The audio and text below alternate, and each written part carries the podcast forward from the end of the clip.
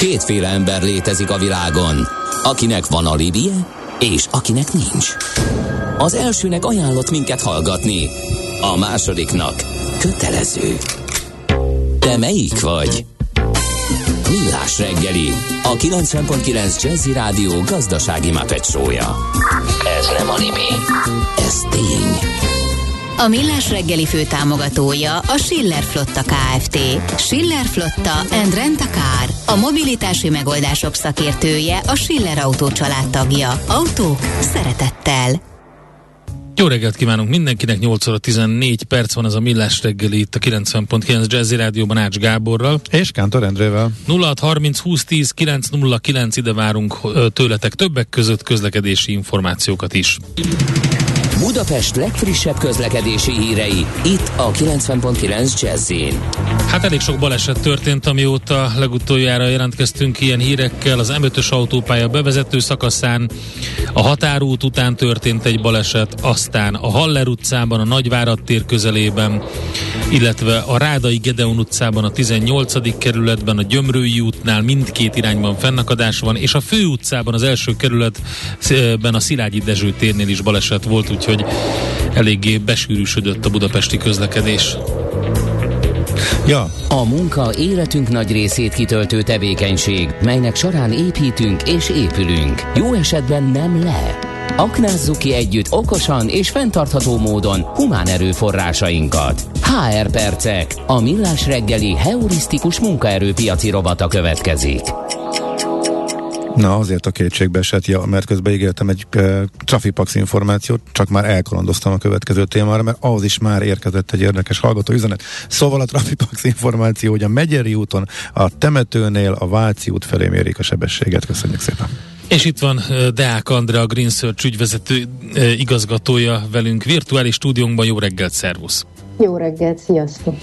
És van egy olyan témánk, ami ugye um, arról szólt, hogy uh, folyamatosan um, embereket keresnek, de nehéz találni. Tehát miért nehéz munkaerőt találni, hova tűntek a munkavállalók, ezt próbáljuk most megvilágítani a segítségeddel. Illetve majd a végén térjünk kicsit arra, hogy ez meddig lehet így, mert ez az üzenet, amit az imént, amit az imént hivatkoztam, az pont arról szól, hogy az elmúlt hetekben, tehát egészen-egészen friss uh, trendkért írja a hallgató, hogy változást érzékelnek ők is, már mint uh, munkadók, uh, hogy itt a válság miatt uh, egyre többen jelentkeznek, és könnyebb. Uh, a portfólió pár napra már arról írt, hogy uh, ősztől uh, teljesen átfordulhat a, a helyzet, és a munkanélküliség elkezdhet nőni, tehát a mostani uh, munkaerő hiányos helyzetnek hamarosan uh, vége lehet, úgyhogy majd egy kicsit erre is térjünk ki a végén, jó? Jó, rendben. Uh, Oké, okay. nem, nem bonyolodom vele. Igen, ugye elkezdtünk egy olyan uh, folyamatot, vagy egy olyan sorozatot, amiben egy, azt mondtuk, hogy hogyan építünk céget, és Igen. akkor onnantól kezdve hogyan veszünk fel embereket. És azért ékeltem most be ezt a témát, mert annyira sokan uh, kérdezik ezt tőlem most már nem az elmúlt hetekben, az elmúlt hónapokban, hogy miért nehéz munkaerőt találni, meg hova tűntek a munkavállalók, vagy én megpróbáltam egy picit összeszedni ezt, különben nekem is érdekes volt így átgondolni egy picit rendszerezettebben az egészet. Szóval a következő, valóban elpárologtak, de azért nem hirtelen és most sem hirtelen fognak visszapárologni, én abban teljesen biztos vagyok. Elkezdődött egy folyamat egy tíz évvel ezelőtt, ami szép lassan elkezdődött, ez különben bármiben az életünkben így szokott lenni, hogy amikor valami már kiborul, akkor az nem akkor történik, csak addigra borult ki és azért az egy folyamat volt odáig. A Covid előtti pár évben, mert ugye ezt a szegény Covidot most már ilyen e, nagy mérföldkőnek tekintjük, előtte, meg utána, meg közepette. Tehát a Covid előtti időszakokban azért volt e, ugye 2008-ban egy válság, ami visszafogta a piacot, de aztán szépen lassan e, rendbe jöttek a cégek, tehát olyan körülbelül 14-15-re mi azt érzékelték, hogy a piac úgy nagyjából rendeződött, és elindult fölfelé. Ez azt jelentette, hogy hirtelen nagyon sokan elkezdtek embert keresni. Viszont ilyen gyorsan az emberek még fejben nem váltottak, tehát annyira sok ember meg nem akart váltani. Tehát volt egy nagyon nagy igény, eh, tehát tényleg ide telepítettek gyárakat, meg kétszeresére, háromszorosára nőttek cégek, amit egyszerűen a magyar munkaerőpiac hirtelen nem tudott lekezelni. Nem volt ennyire sok szakember, és nem volt ennyire sok mozdítható szakember, ez mindig nagyon fontos, hogy nem csak az a lényeg, hogy van-e a piacon egy adott szak, szakterületről ember, hanem az is, hogy azok éppen mozdíthatóak-e. Ugye nagyon fontos azt megjegyezni, amiről nem szeretünk beszélni, mert nem szeretjük hallani, hogy hányan mentek el Magyarországról az elmúlt 10-15-20 évben. Ez azt jelenti, hogy hivatalosan is távozott 500 ezer ember, e, nem hivatalosan meg ez egy 1 millió fölötti szám. Tehát ez azért nagyon sok ahhoz képest, hogyha azt mondjuk, hogy a foglalkoztatottak száma Magyarországon 4,5 millió. Tehát ez, ez azért egy elég nagy szám, tehát itt ugye beszélünk e, majd, hogy nem egy egynegyed országról, aki elment.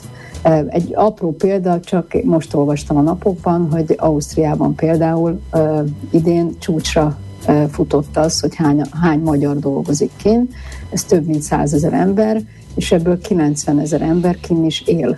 Tehát ez nagyon fontos, hogy ő, ő még csak nem is az ingázó, hanem ő az, aki most már életvitelszerűen ott is éli az életét, és hát lehet, hogy ott is marad, vagy ha ő nem maradottak, mert mondjuk nyugdíjasként hazajön, akkor ő már nem munkaerő, az ő gyereke már valószínűleg ott fog élni, vagy egy másik országban fog élni, tehát őket is elveszítettük. Tehát közben mondom, ismétlem, elveszítünk egy millió ember, és közben meg van egy óriási igény. Na, akkor bekaptuk a Covid-ot, a Covid mindent megállított, az emberek megijedtek, tehát még az az ember is, aki eddig hajlandó volt arra, hogy mozduljon, az most még most sem mozdult. Tehát ott megálltak, és azt mondták, hogy jó, akkor nem. Ráadásul a Covid-dal nagyon sok minden együtt jött. A home office lehetőség, a rugalmasabb munkavégzés, a rugalmasabb munkaidő. De tulajdonképpen, aki egy picit úgy rosszabbul is érezte magát a munkahelyén, lehet, hogy talált olyan lehetőségeket ebben, hogy azt mondta, hogy hát tulajdonképpen annyira nem is rossz itt. Tehát megint nem váltottak az emberek, de közben a piac az, nem, az, az első ijegység után nem esett össze. Tehát sőt, voltak ugye olyan iparágak, erről itt a műsorban is nagyon sokszor beszéltünk, akik kimondottan a Covid-nak köszönhetően akár duplázták a forgalmukat. Na, de meg olyanok is, amelyek meg leálltak nagyjából. Igen, így is hosszú így időre. Van, így van, viszont olyan extrémen nőttek, akik nőttek, hogy az ismét egy óriási igény volt a, a piacon, tehát a munkaerőpiac szempontjából. És akkor most ugye megszoktuk, hogy, hogy van a van a Covid, most már ez is lecsengett, és akkor olyan tavalyi év közepétől kezdve ilyen nagyon extrémen elindult az, hogy azok, akik eddig bátortalanul nem mertek lépni, azok is elindultak, mert megfigyelve bátor barátaikat, kollégáikat, bárkit, azt vették észre, hogy ezeknek az embereknek nem, hogy egy ajánlata van, hanem akár három, négy, öt ajánlata is van, ők válogathatnak azt szerint, hogy most milyen pozíció, milyen felelősség, milyen pénz, hol legyen az helyileg az a munkahely. Tehát igazából átfordult egy munkavállaló által diktált piacra, e, és ezért mindig fontos hangsúlyozni, ezt hogy mindig elmondom, amikor én mesélek ezekről, hogy mi egy réteget látunk. Tehát mi alapvetően a képzett nyelveket beszélő embereket látjuk, ezeknek az embereknek vannak lehetőségeik. Tehát ide, ide jutottunk el a mai napig. És akkor ugye most arról beszélünk, hogy, hogy amit, a, amit mondott a hallgató is, hogy esetleg ez átfordul. Hogy most, nem, most nem, egy, nem egy újabb határon vagyunk-e, ahol ismét fordulunk, igen. Igen, e, nem gondolom. E, megmondom, miért nem gondolom, aztán lehet, hogy nem nekem lesz igazam. Azért nem gondolom, mert azt, akit ke, akikből az igazi hiány van, azok nem lesznek többen, Viszont amivel még küzdünk, e, és küzdeni fog a magyar piac egyre jobban, hogy a versenytárs most már nem csak a szó szerint versenytársam, nem csak az, aki kifelé ingázik, nem csak az, aki ezt vagy azt csinál, otthon szeretne dolgozni, és nem engedik, vagy bármi más, hanem, hanem, hanem versenytárs a világ. Tehát ez azt jelenti, hogy nagyon-nagyon sokan elkezdtek külföldre dolgozni itthonról, és ezeknek a száma szerintem nőni fog. Tehát amikor a költségek itthon emelkednek, akkor lehet, hogy átgondolja, hogy magyar bérekért dolgozzon-e, amikor lehet, hogy ugyanezt a munkát uh-huh. el tudja látni itthonról egy külföldi De most cégnek. akkor így azért a munkerőpiac egy szegmenséről beszélünk, tehát ott a, a jól képzett, eh, magasan kvalifikált eh, nyelveket beszélő, ugye? Tehát most erről a részről beszélünk. Igen, nem, nem, tehát nem véletlen mondtam, igen. hogy amikor ugye előbb ezt próbáltam így uh-huh. mondani, hogy igen, én arról beszélek mindig, aki, aki valóban nyelveket beszél, általában felsőfokú végzettségű, és, és így keres mhm. állást, és így keres Tehát nekik van a legkevesebb félnivalójuk a közelgő válságtól, ezek Frid már, mint egy munkaerőpiacon? Én azt gondolom, hogy igen. Tehát megmondom miért. Amikor válság van, és ha válság lesz, akkor nem csak itthon lesz válság, akkor a külföldi cégeknek is költségcsökkentésbe kell belemenni. A költségcsökkentés az ilyenkor szokta segíteni a közép-kelet-európai országokat, mert itt ugye a bérek alacsonyabbak. Tehát van olyan, hogy ilyenkor mondjuk a gyártásom egy részét idehozom vagy tehát egyszerűen elkezdenek áttelepíteni szolgáltatásokat, vagy, vagy akár konkrét termelésgyártást, vagy akár ebből a régióból fölvenni embereket, mert általában a bérek, hogyha valaki itthon él, akkor a kettő között szoktak megállni, tehát nem fizet annyit, mint a mondjuk a svájci kollégájának, aki svájci, de nem fizet annyit, mint egy magyar, tehát többet fizet, a kettő között fog ez megállni. És akkor, akkor a magyar munkavállaló már jobban járt. Tehát én, ez szerintem nem fog elmúlni, és hogyha válság lesz, még jobban nem fog elmúlni, mert az embereknek pénzre lesz szüksége. Nem minden cég tud olyan szinten emelni, amilyen szinten itt az inflációt mondják, hogy ugye elszáll. Tehát most fogunk, ha emlékeztek, minden évben csinálunk egy fizetési tanulmányt, Igen. aminek különben kérdései is lesznek ezek. Majd, majd hozom az adatokat, és mesélek nektek erről de én azért arra számítok, hogy ha mondjuk azt mondjuk, hogy nem tudom én, 15%-on áll meg az infláció év végével, 15%-ot nagyon sok cég nem lesz képes emelni. Tehát, tehát magyarul mindenképpen infláció alatt lesznek az emelések, hogy, hogy ez, ez megint elgondolkoztató. Tehát összefoglalva van egyszer egy külföldre vándorolt munkaerő, ami ugye kb. egy millió ember, van egy itthonról, de külföldről dolgozó, van a kevesebb váltani szándékozó ember, mint nyitott pozíció. Alaphangon, erről még nem beszéltünk, 20-30 százalékkal többet kérnek az emberek, tehát van egy tavalyi évhez képest sokkal magasabb, vagy akár a tavaly előtti évhez képest sokkal magasabb bérigény, tehát ezzel is küzdenek, ugye, tehát nem csak arról szól, tehát látjuk mi is a kereséseknél, lehet, hogy van ember, csak a cég annyit nem szeretne fizetni. Tehát ő az ő szempontjából ő úgy éli meg, hogy nincs ember. Hát ennek nem tud. Tehát az ő költsége is annyira fölmentek, hogy egyszerűen nem tud. Én e- e- ennek a feloldását nem látom, hogy mondtad, hogy reálbércsökkenés lehet. Tehát marad az óriási verseny az emberekért, de mégse tudnak inflációnak megfelelő emelést adni. Hogy ebből mi sül ki, ez egy érdekes kérdés. Hát ez egy érdekes kérdés, de szerintem erre most nem tudjuk sajnos megadni a választ. Az egész környezet a világban bizonytalan. Arról lehet beszélni, hogy bizonytalanná teszik-e, vagy bizonytalan valóban.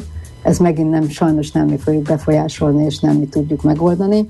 És azért van egy dolog, amit én azért említenék mindezen kívül, mert ugye ezek mind azért általában külső tényezők, amikről most beszélünk, hogy azért azt látom, hogy van egy vezetői rugalmatlanság is, tehát a világ az változott, és folyamatosan változik, és egyre gyorsabban, és egyszerűen vannak még mindig olyan vezetők, akik ezt nem hajlandók látni. Tehát mit tudom én, még mindig csak a környékről veszünk föl embert, holott nagyon sokszor beszéltünk arról, hogy azáltal, hogy lehet home office-ban dolgozni, nagyon sok munka ellátható, nem csak mondjuk egy budapesti budapesti munkavállalónak csak budapesti, vagy a munkáltatónak csak budapesti munkavállaló, de mégis ragaszkodnak hozzá, hogy csak Budapest és környéke. Tehát ez még például mindig nagyon sok esetben tartja magát. Vagy nincs lehetőség egyáltalán home office-ra, vagy teljesen elutasítjuk a fiatalokat, mert azok, van egy ilyen sztereotípia, hogy lassúak, meg sok pénzt akarnak, meg túl, sok gyors, túl gyorsan akarnak karriert. Meg az öregeket is, tehát igazából és a csak a közepre az, ami vonzó. Van, és az idősek is, hogy az idős az nem képzett, az idős az nem ismeri a technikai eszközöket, stb. stb. stb. De ezek sztereotípiák, tehát én most nem azt mondom, hogy nem lehet, hogy Én erősítem. Jó, de, de hogy vannak, akik nyitottak, vannak, akik rugalmasak, vannak, akik tanulékonyak, stb. Tehát én, amit így összeszedtem egy pár pontba, hogy mi lehet az, amivel esetleg nyerhetünk embereket, az mindenképpen az, hogy az idősebbeket tartsuk meg, és inkább a hiányosságaikat próbáljuk tréningezni, és segíteni őket, alkalmazunk fiatalokat, akár már administratív munkára, egyetemistákat, ráadásul sokkal kedvezőbb az alkalmazási mindenféle feltétele. Vagy a fiatalok, a 25 év alattiak szintén most van egy ilyen kedvezmény, hogy, hogy sokkal kedvezőbben lehet őket alkalmazni. Aztán vegyünk föl más iparágakban szerzett tapasztalatú embereket, mert ez is egy nagyon évek óta, tehát 20 éve ez egy probléma, hogy mi, ha, ha nem tudom én gyógyszeriparos, akkor csak gyógyszeriparból jöhet. Holott vannak olyan pozíciók, mert persze a gyógyszerész nem lehet nem gyógyszeriparból jövő, de vannak a gyógyszeriparban is olyan pozíciók, ahol nem biztos, hogy ragaszkodni kéne mindig ahhoz, hogy onnan jöjjön. E, tanítsuk meg neki, mondjuk el neki, hogy ennek az iparágnak mik, a, mik a, azok a dolgai, amiket meg kell tanulni, amiket el kell sajátítani, adjunk neki egy pici időt, de ugye mindig mindenki kész embereket akar. És hát lehet, hogy erről le kell mondani, ha meg munkaerőt akarunk. Aztán adjunk home office lehetőséget, akár minden nap előre lefektetett világos feltételekkel. Tehát ez is fontos, ez a feljövekvő generációnak ez egy nagyon nagy igénye lesz, hogy bárhonnan tudjon dolgozni. Aztán legyünk más régiók munkavállalóira nyitottak, e, és ez akár lehetnek külföldiek is, tehát nem csak feltétlenül magyarok. Tehát van egy csomó olyan munkakör, ahova eleve mindig olyanokat keresünk, akik nyelvet kell tudni, és egész nap ott fognak dolgozni. Tehát olyan környezetben, hogy nem is kell magyarul beszélniük. Miért kell akkor ahhoz magyart fölvenni feltétlen? Tehát lehet ezzel is bővíteni. Tehát ahogy mi elveszítünk munkaerőt, a magyar munkapiacról, mert ők külföldre dolgoznak, nyerhetünk is a világból, hogyha dolgozhatnak ide. És hát ami nem utolsó szempont szerintem a rugalmas munkavégzés helye, ideje, eredmény és elvégzett munka számítson, rugalmas alkalmazkodás az új helyzethez, és a folyamatos kommunikáció a munkavállalókkal, tehát egy, egy igazi partneri viszony, amiről nagyon sok cég beszél, és ott van a falán kirakva, de valóságban nem valósítja meg. Tehát igenis kérdezzük meg, hogy miben kell segítség, mi az, amiben támogatás kell, és ezt egy példának mondtam csak, ugye rezsiemelkedés, energiaválság, üzemanyag emelkedés. Lehet, hogy most nem a, a kafetéria, nem tudom én, étterem fülére kéne sok pénzt rakni, hanem, hanem lehet, hogy azt kéne mondani, hogy akkor most az üzemanyaggal segítelek vagy, vagy, vagy a rezsivel segítelek. Én nem vagyok könyvelő, tehát nem tudom, hogy ezeket hogy lehet beépíteni, de lehet, hogy érdemes lenne ezeken elgondolkozni. Hm. Tehát, hogy nekem ezek, ezek voltak így, amik ilyen azt éreztem, hogy, hogy fontos, hogy tudja mindkét oldal, tehát a lehetőségek ott vannak mindenkinek, de a munkáltatónak is ott van a lehetősége, hogyha ő is egy picit rugalmas és nyitottabb. Nem lesz szerintem könnyebb a piac. Tehát hiába mondják azt, most pont tegnap olvastam, hogy, hogy ugye a, a közférából legjobb esetben is lehet, hogy tízezer embert el kell küldeni, nem biztos, hogy az a tízezer ember lesz a, a multiknak az, az igazán való. Tehát, hogy ott megint nem ott tartunk, hogy a nemzetközi cégeknél ők kellenek.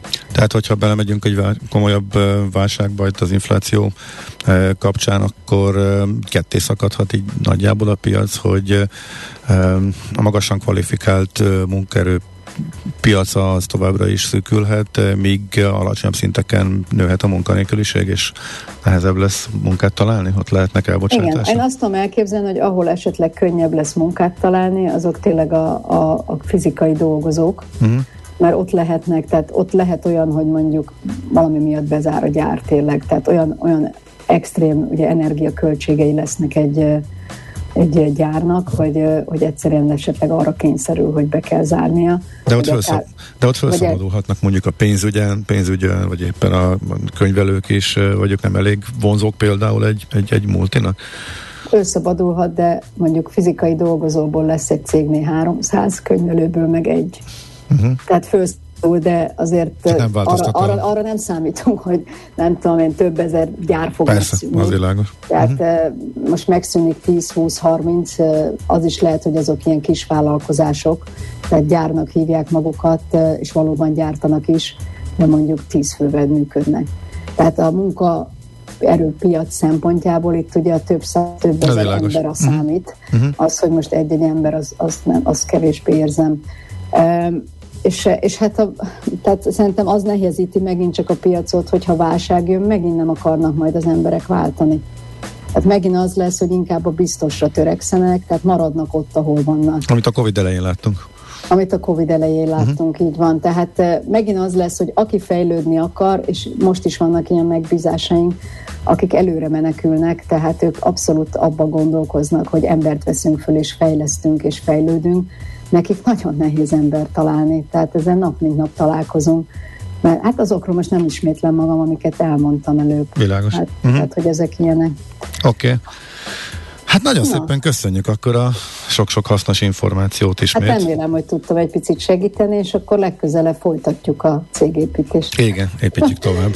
Jó, okay. rendben. Szép napot nektek Köszönjük is, és szépen. a kollégáknak is. Sziasztok! Viszont kívánjuk, és jó nap, és jó munkát kívánunk. Deák Andrea volt a vendégünk, a Green Search Kft. ügyvezető igazgatója, és akkor október első szerdáján építjük tovább majd a céget, ahogy ígértük.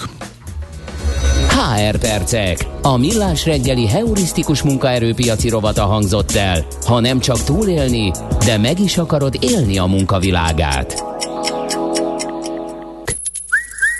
Aranyköpés a millás reggeliben. Mindenre van egy idézetünk.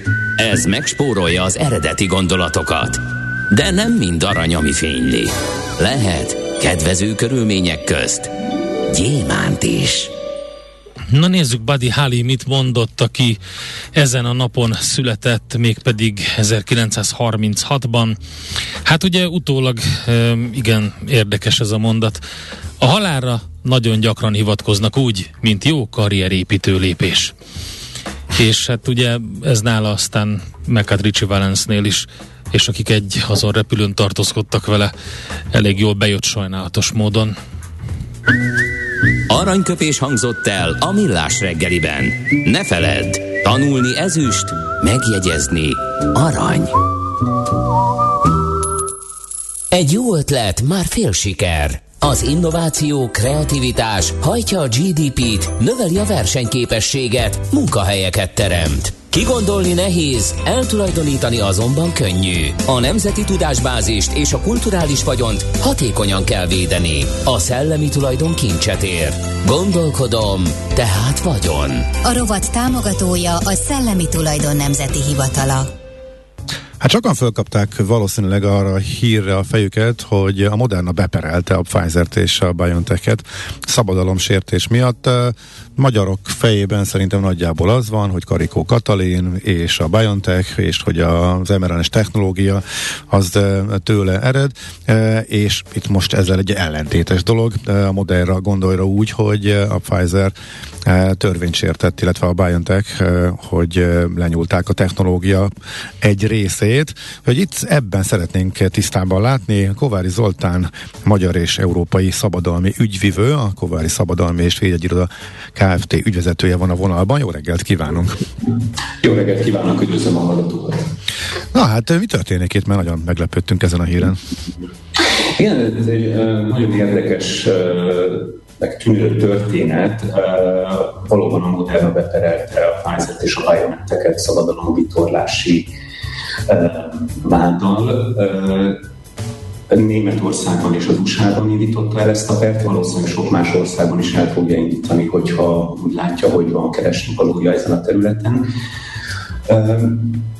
Azt fontos látni, hogy az mRNS technológia alapjait valóban, ahogy említettek, Karikó Katalin és az ő munkatársa Drew Weissman fektették le. Ők azok, akik megoldottak egy, egy nagyon fontos problémát, hogy hogyan lehet ezt az oltásban valóban alkalmazni, az, az elméletet és ezt ők 2005-ben szabadalmaztatták.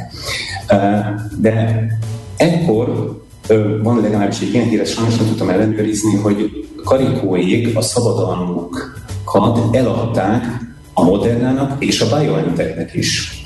És aztán ez a két cég elindult a saját útján, saját fejlesztése útján, és a, ö, mind a kettő nyilván szabadalmaztatta a további fejlesztéseket, a finom hangolásokat. A finom hangolás semmiképpen nem egy pejoratív értelemben értendő, szóval nagyon fontos a valós alkalmazhatósághoz. Persze és, és szabadalmaztatták ezeket, és ez a mostani pereskedés, ez nem a mRNS technológia fundamentumáról, az alapjairól szól, hanem ezeknek a bizonyos finom hangolásoknak, ezeknek a, a első körben apró műszaki megoldásoknak a, szabadalmára vonatkozó jogsértésről. Uh-huh. Itt egy nagyon nagy versenyfutás volt a két cég között a fejlesztésben. Um, Amerikában azt hiszem egy hét különbséggel hagyták jóvá a kész um, oltóanyagot. Uh, a Pfizer kapta meg először a jóváhagyást, utána jött a Moderna.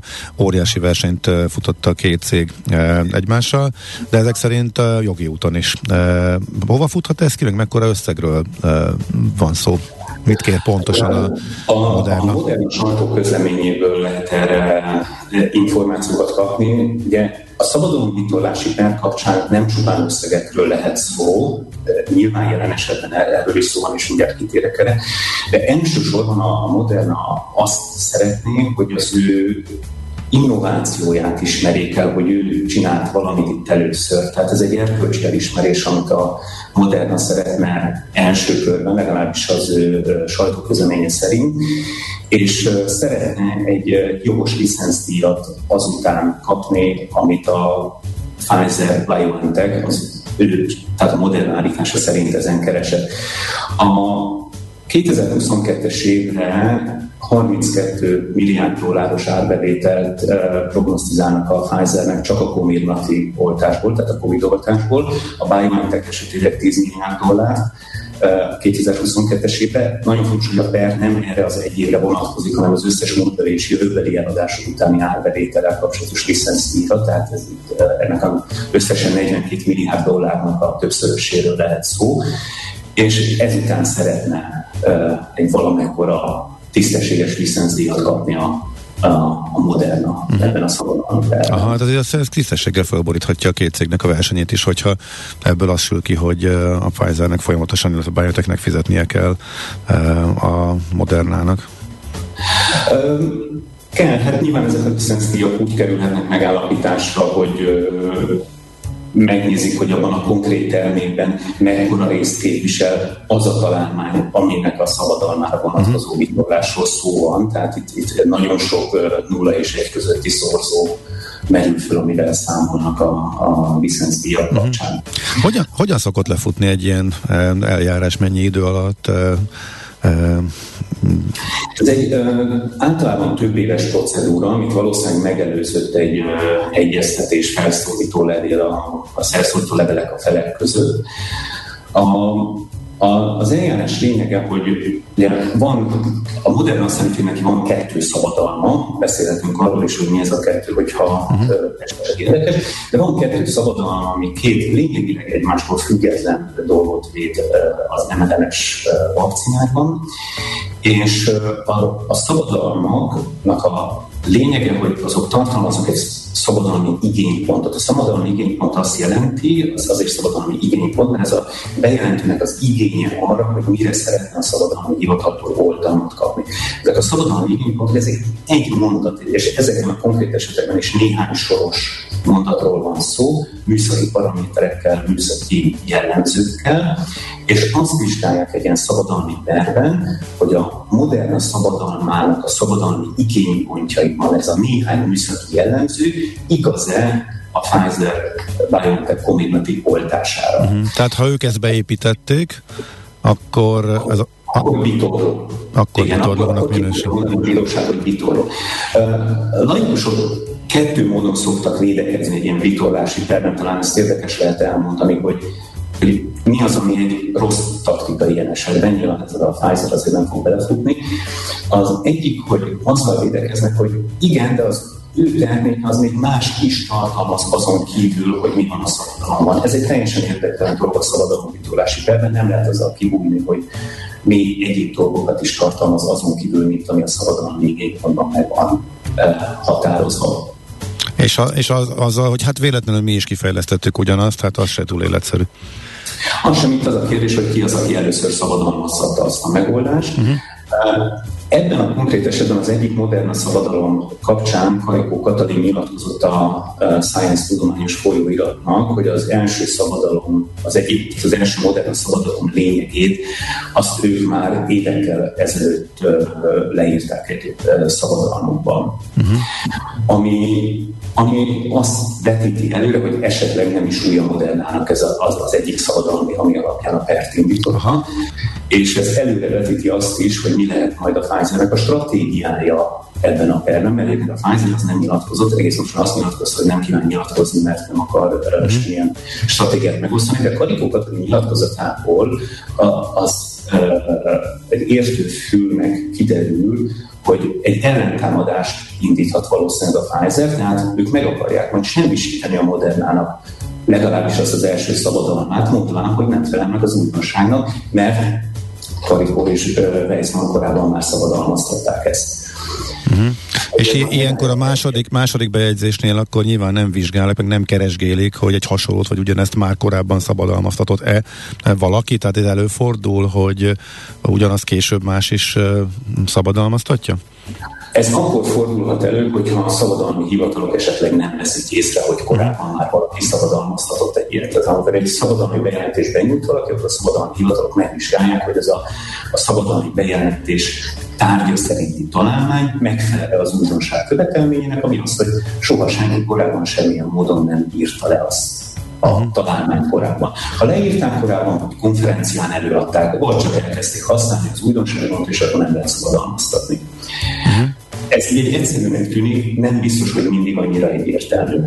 Aha, oké, okay. szóval ez lehet akkor a Pfizernek a, a stratégiája, de akkor ez csak az elsőre vonatkozik, a másodikra nem tudjuk, hogy hogy lépnek. Mármint a... a másodikra nem, legalábbis ebben a cikken a Science folyóiratban arról, arról nem nyilatkozott Karikó Katalin, az sem egyértelmű, hogy ő a Pfizer elhagyásával nyilatkozott, vagy véletlenül elszólta magát a stratégiából, vagy ez egy jól, jól kidolgozott stratégia volt. Uh-huh, de be ugye egyébként távozik a BioNTech-től, ez is egy friss hír volt, tehát már, nem, már nincs ott. A... Igen, távozik, de valószínűleg azért nem értek el, hogy, hogy, hogy ez félrenek uh-huh. a szabadalmi uh-huh. És mikorra lehet itt döntés? Mikorra lehet ö, döntés? Ez uh, évekig el szokott húzódni egy ilyen, ha csak nem állapodnak meg a uh-huh. és nagyon sokféle kimenetele is lett, tehát itt nem egy döntésről lesz szó.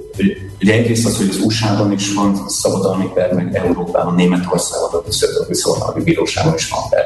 Amúgy ezek a szabadalmak Magyarországon is érvényesek, tehát lehet, hogy még egyszer Magyarországon is lesz az ötlet.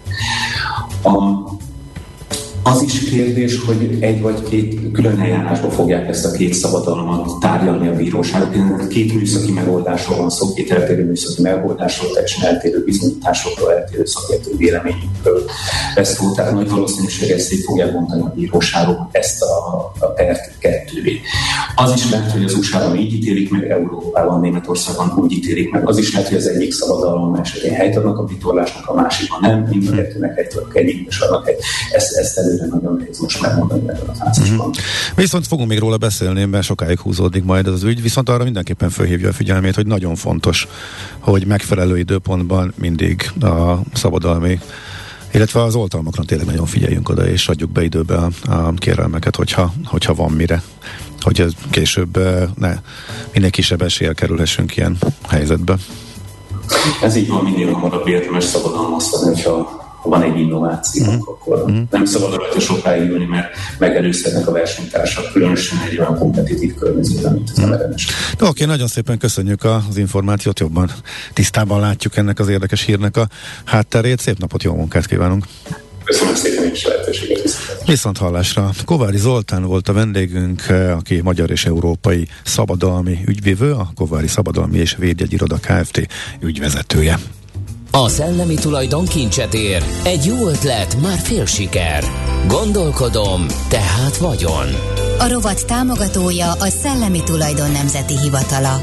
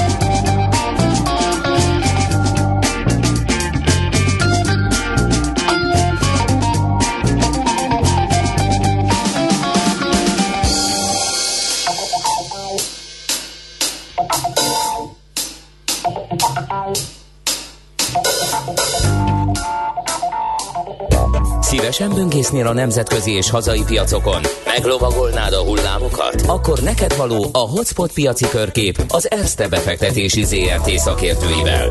Gyors jelentések, gazdasági mutatók, események. Nálunk mindent megtalálsz szakértőink tolmácsolásában. Ha azonnali és releváns információra van szükséged, csatlakozz piaci hotspotunkhoz. Jelszó Profit Nagy P-vel. Barát Tibor, Igen. vezető üzletkötő a vonalban. Szevasz, jó reggelt! Jó reggelt kívánok, sziasztok! Na, kit szemeltél ki? No, há- hát már, már is mondom, csak ugye annyi, hogy elő, előzetesen, hogy hát ugye nyilván a piac nagyobb mozgásait azt ugye nem az egyedi részvényárak mozgatják most, tehát nyilván ugye az infláció, van-e gáz, milyen kamatemelések lesznek, de hát ezen, tehát ugye ezek a, a, a nagy makromozgások a piacon, viszont az egyedi hírek azért el tudják téríteni nyilván a, az adott részvényt, ugye a, a, a piac átlagának a mozgásától, és igyekeztem két olyan papírt kiválasztani, akiről most tulajdonképpen jó hírek vannak itt a kicsit szomorkás idő. Az első És- piacon, mert ma is esni fog, igen. így egyértelműen. És az egyik ugye a Volkswagen, akinek ugye hétfőn volt az igazgatósági ülése, és hát zöld utat adtak arra, hogy a Porsche részt kiválasszák magukból, és egy tőzsdei bevezetésre kerülhessen sor. Túl sok részletet ugye nem árultak el, és akkor ezért inkább mindig ilyen ez a zárójeles dolog, hogy a tárgyalásokhoz közel álló források szerint, tehát így erre tudok ugye én is majd ugye hivatkozni. Ugye szeptember, október, szeptember végén, október elején valósulna meg, hát amennyiben ugye a piaci helyzet ezt lehetővé teszi. Ugye a, cél az az, hogy a befolyó összegnek az 51%-át a, a cég az elektromos autó fejlesztésbe, illetve szoftverfejlesztésbe tegye, míg ö, 49% ugye ez egy, egy érdekes történet, szétosztaná rendkívüli osztalékként a tulajdonosok között, tehát az idén év végére, de decemberre lenne egy rendkívüli közülés, és akkor valamikor 2023-ba kaphatnák meg ezt a tulajdonosok ezt az osztalékot. A, a, a cégre ugye alapvetően nyilvánvaló hát nagyobb intézményi befektetőket ugye keresnek. Például Katar jelezte is, hogy ő egy, egy 4,99%-kal szívesen ebbe beszállna, de fu- furcsa mód, vagy meglepő mód, ugye állítólag ugye európai országokban, például Németország, Ausztria, Svájc, Franciaország, Spanyolország, Olaszországban helyi bankokkal arról is tárgyalnak, hogy lakossági befektetők számára egy 5%-os pakettet az elsőbségi részvényekből, itt is lesznek majd elsőbségi részvények, eh, ból nekik adnának el, ami tulajdonképpen ugye két dologra szolgál, az egyik, hogy ugye a Porsche-nak a, a rajongói klubja elég elterjedt Európába, és hát nekik szeretnének ugye ezzel kedvezni. Kettő, hogy hát egy komoly hírverés generálna maga az egész IPO körül. Igen, egy Ami- ennyire erős brandnél, egy ennyire népszerű márkánál ezt igen általában érdemes eh, kihasználni, hogy a, Hogy- a kis befektető. Hát a kis befektetőknek, és ugye a márkának azért a rajongóinak a nagy része az olyan, amelyik esetleg meg is bírja fizetni ezt a luxus van. márkát, tehát a körül nála van, lappankhatnak nagyobb összegek, amit belerakhatnak a részvénybe, úgyhogy ez egy jó ötletnek tűnik rájuk. Hát mindenképp egy Szózni. nagyobb, nagyobb Mhm. figyelmet ugye tenne az IPO-ra, és hát ugye ami érdekes, hogy iparági szakértők szerint ez olyan 60-85 milliárd euró közötti lehet a, a, a cégértéke a Porsche-nak. Hát ugye attól függ, hogy ebből majd mit vezetnek be a tőzsdére, de akár ugye német történelem legnagyobb tőzsdei bevezetése is lehet belőle. Ugye eddig ugye a Deutsche Telekom volt a legnagyobb, ott ugye három trancsba vezették őt be a tőzsdére, 96-ban egy 10 milliárd, 99-ben 10,8, 2000-ben 10 13 milliárd, hát ezt összeadjuk, akkor olyan 34 körül van, tehát ez akár ugye nagyobb is lehet, ugye itt 20, értem mennyi, ez 22-23 év után, E, és ugye az, ami még ugye érdekesség, és ugye a potencia van a történetben, hogy bár ugye ez a 60-85 milliárd ez a, az a cégérték, amiben a nettó adósság is benne van, viszont tehát a Volkswagen csoportnak, ugye az elsőbség és a törzsrészvénynek az össz- kettőnek a tőzsdei kapitalizációja együtt viszont ilyen 100 milliárd körüli összeg.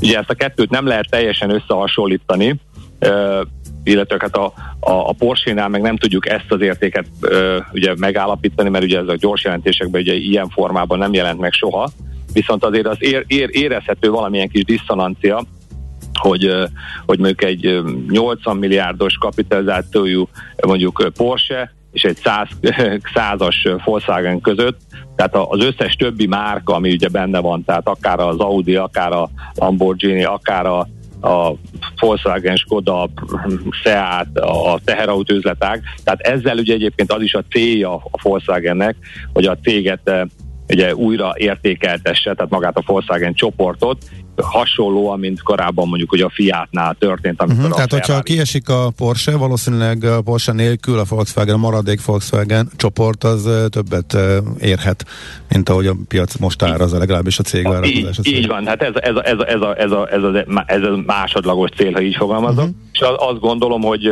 hát erre ugye jó esély van most ugye rájátszani, tehát tőzsdei árakban, hiszen egyébként is, tehát hogyha ebben most nem kalkulálunk ezzel a történettel, akkor is ugye az elemzők szerint 11 elemző ajánlja a vételre, 4 tartásra, egy eladásra, most az elsőbségi részvényről beszélek, 211-es célárral, ami egy 43 os felértékelődési potenciál. Tehát eleve az autógyártók most elég alacsonyan vannak, mondjuk itt azért hozzáteszem, hogy egy Mercedes is 55%-kal, meg egy BMW is 38-tal feje van a célárak átlaga, viszont vele kapcsolatban most van hír. Igen, kérdés, kérdés hogy brutál infláció mellett, meg amikor az emberek elkezdenek tartalékolni, és hirtelen kevesebb autót vesznek, akkor ez benne van-e az árazásban, majd még az egész szektort érintheti, hogyha ez így alakult télen.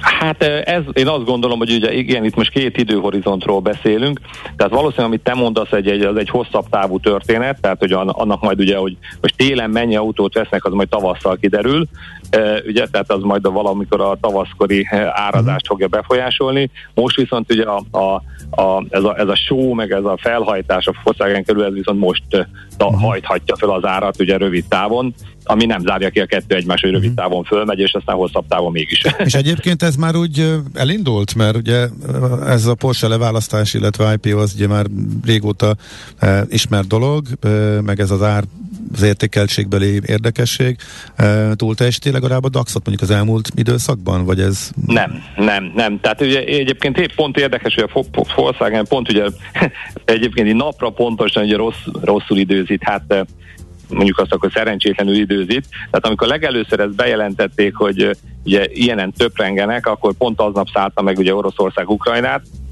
most meg ugye pont hétfőre volt ez a közgyűlés, amikor meg ugye elzárták Németországban a gázt, az északi áramlat egyen, tehát hogy nyilván ez is közrejátszik szerintem abban, hogy eddig ugye a teljesítményében ez nem látszott meg. Talán, talán annyi, hogy az utóbbi két-három hétben, tehát azért hasonló DAX-nál, ugye 12.400 volt a DAX-nak az alja, hát most mondjuk 12.800, akkor azért volt ez egy ilyen 125-126 euró, és most meg ilyen 147. Tehát, hogy az utóbbi egy-két hétben az a, azt mondhatjuk, hogy ez, ez, ez értékelődik föl, de hát ez másik oldalról megnézve, ez ugye az azt is jelenti, hogy ez nem árazódott be. Uh-huh. Oké. Okay. Ez, ez a történet. Jó, Tibor, én azt gondolom, hogy lefele nagyon sokat nem tud menni, akkor sem, hogyha ebből nem lenne semmi, ami egyébként lehet, ha viszont összejön a dolog, akkor szerintem ennél a papírnak uh-huh. felül uh-huh. kell teljesíteni a piacot. Na, elszállt az időnk, de értél egy másik történetet. Na, bocsánat, röviden, röviden összefoglalod? Aha. Igen, egy Lufthansa-t akkor gyorsan oh. mondanék. Uh-huh. Ugye itt két, két dolog is van. Ugye az egyik a a Kühne úr, a Klaus Mihály a Kühne, ugye az a Kühne eh, Holdingnak a tulajdonosa, eh, tegnap bejelentette, hogy eh, konstruktív tárgyalásokon vannak túl a Lufthansa vezetőségével, és hogy a lehető, ahogy lehetőség lenne, lesz rá, akkor újabb Lufthansa akciókat, részvényeket szeretne megszerezni. Ugye jelenleg is 15%-os tulajdonrésze van, tehát ez egy jó dolog, hogy a fő tulajdonos ugye hajlandó további részvényeket venni, illetve hát tegnap Ugye megállapodott a Lufthansa és a pilóták szervezete, hogy a, a, a sztrájkot, ugye a szerdai csütörtöki sztrájkot mind a légiutasoknál, mind a kargónál ugye lefújják, hogy a fő struktúrákban, fő témákban megállapodtak, részleteket azt a következő napokban dolgozzák ki, de hogy a, a lényeg az, hogy a következő napokban a, a, a utasforgalom, illetve a teherforgalomon uh-huh. megszokott módon, tehát sztrájk nélkül fog zajlani, hogy ez is azért egy, egy, egy pozitívum vagy a cég számára. Uh-huh. Oké. Okay. Tibor... Kettő együtt meg pláne. Igen, Igen mindenképp.